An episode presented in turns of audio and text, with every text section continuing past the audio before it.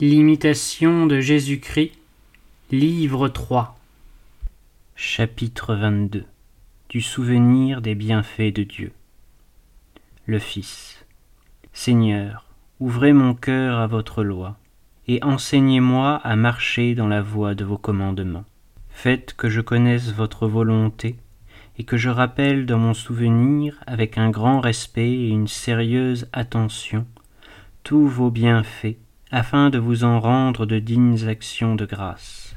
Je sais cependant, et je confesse que je ne puis reconnaître dignement la moindre de vos faveurs. Je suis au-dessous de tous les biens que vous m'avez accordés, et quand je considère votre élévation infinie, mon esprit s'abîme dans votre grandeur. Tout ce que nous avons en nous, dans notre corps, dans notre âme, tout ce que nous possédons et au-dedans et au-dehors, dans l'ordre de la grâce ou de la nature, c'est vous qui nous l'avez donné. Et vos bienfaits nous rappellent sans cesse votre bonté, votre tendresse, l'immense libéralité dont vous usez envers nous, vous de qui nous viennent tous les biens. Car tout vient de vous, quoique l'un reçoive plus, l'autre moins, et sans vous nous serions à jamais privés de tout bien. Celui qui a reçu davantage ne peut se glorifier de son mérite, ni s'élever au-dessus des autres, ni insulter à celui qui a moins reçu. Car celui-là est le meilleur et le plus grand, qui s'attribue le moins et qui rend grâce avec le plus de ferveur et d'humilité.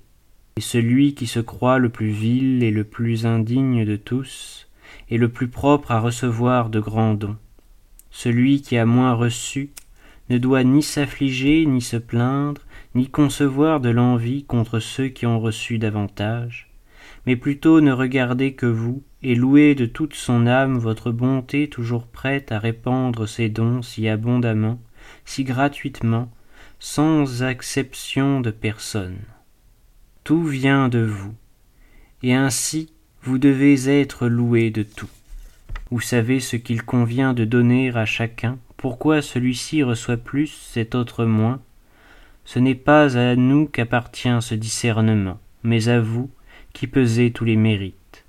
C'est pourquoi, Seigneur mon Dieu, je regarde comme une grâce singulière que vous m'ayez accordé peu de ces dons qui paraissent au dehors, et qui attirent les louanges et l'admiration des hommes.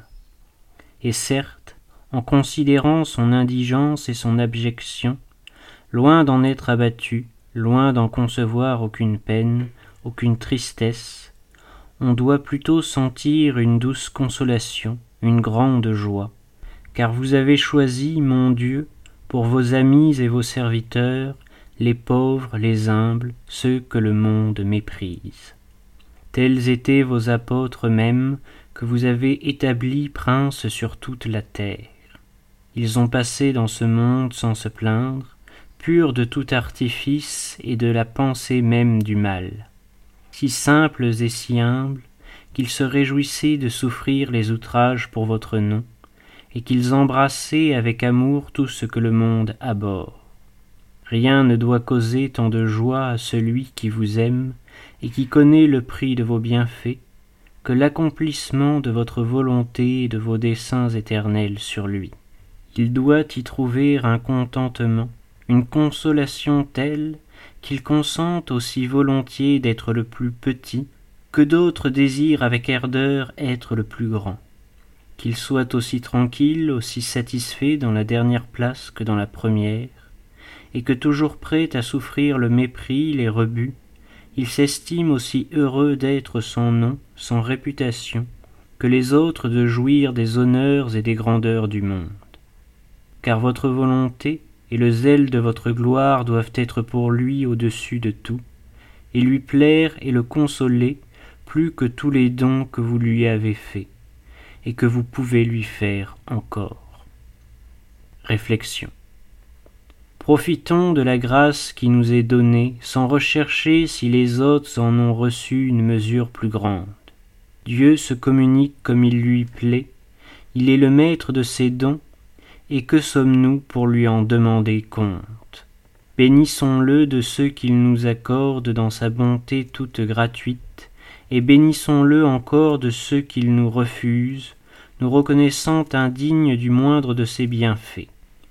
Si vous êtes humble, vous n'aspirerez point à des faveurs extraordinaires, et si vous manquez d'humilité, ces faveurs, loin de vous être utiles, ne serviraient peut-être qu'à vous perdre, en nourrissant en vous la vaine complaisance et l'orgueil.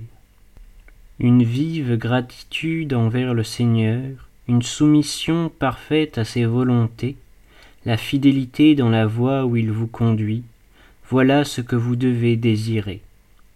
Avec cela vous reposerez en paix, parce que vous reposerez en Dieu, et qu'en lui vous trouverez le secours contre les tentations, la paix dans les souffrances, la consolation dans les misères et les peines de la vie, et enfin l'amour qui rend tout léger. Oh, que nous penserions peu à souhaiter un état plus élevé ou plus doux si nous aimions véritablement. Mais nous ne savons point aimer. Gémissons au moins de notre tiédeur et supplions le divin Maître d'échauffer, d'embraser notre cœur languissant, afin que nous puissions dire avec l'apôtre Qui me séparera de l'amour du Christ? La tribulation, l'angoisse, la faim, la nudité, le péril, la persécution, le glaive? Mais nous triomphons de toutes ces choses à cause de celui qui nous a aimés.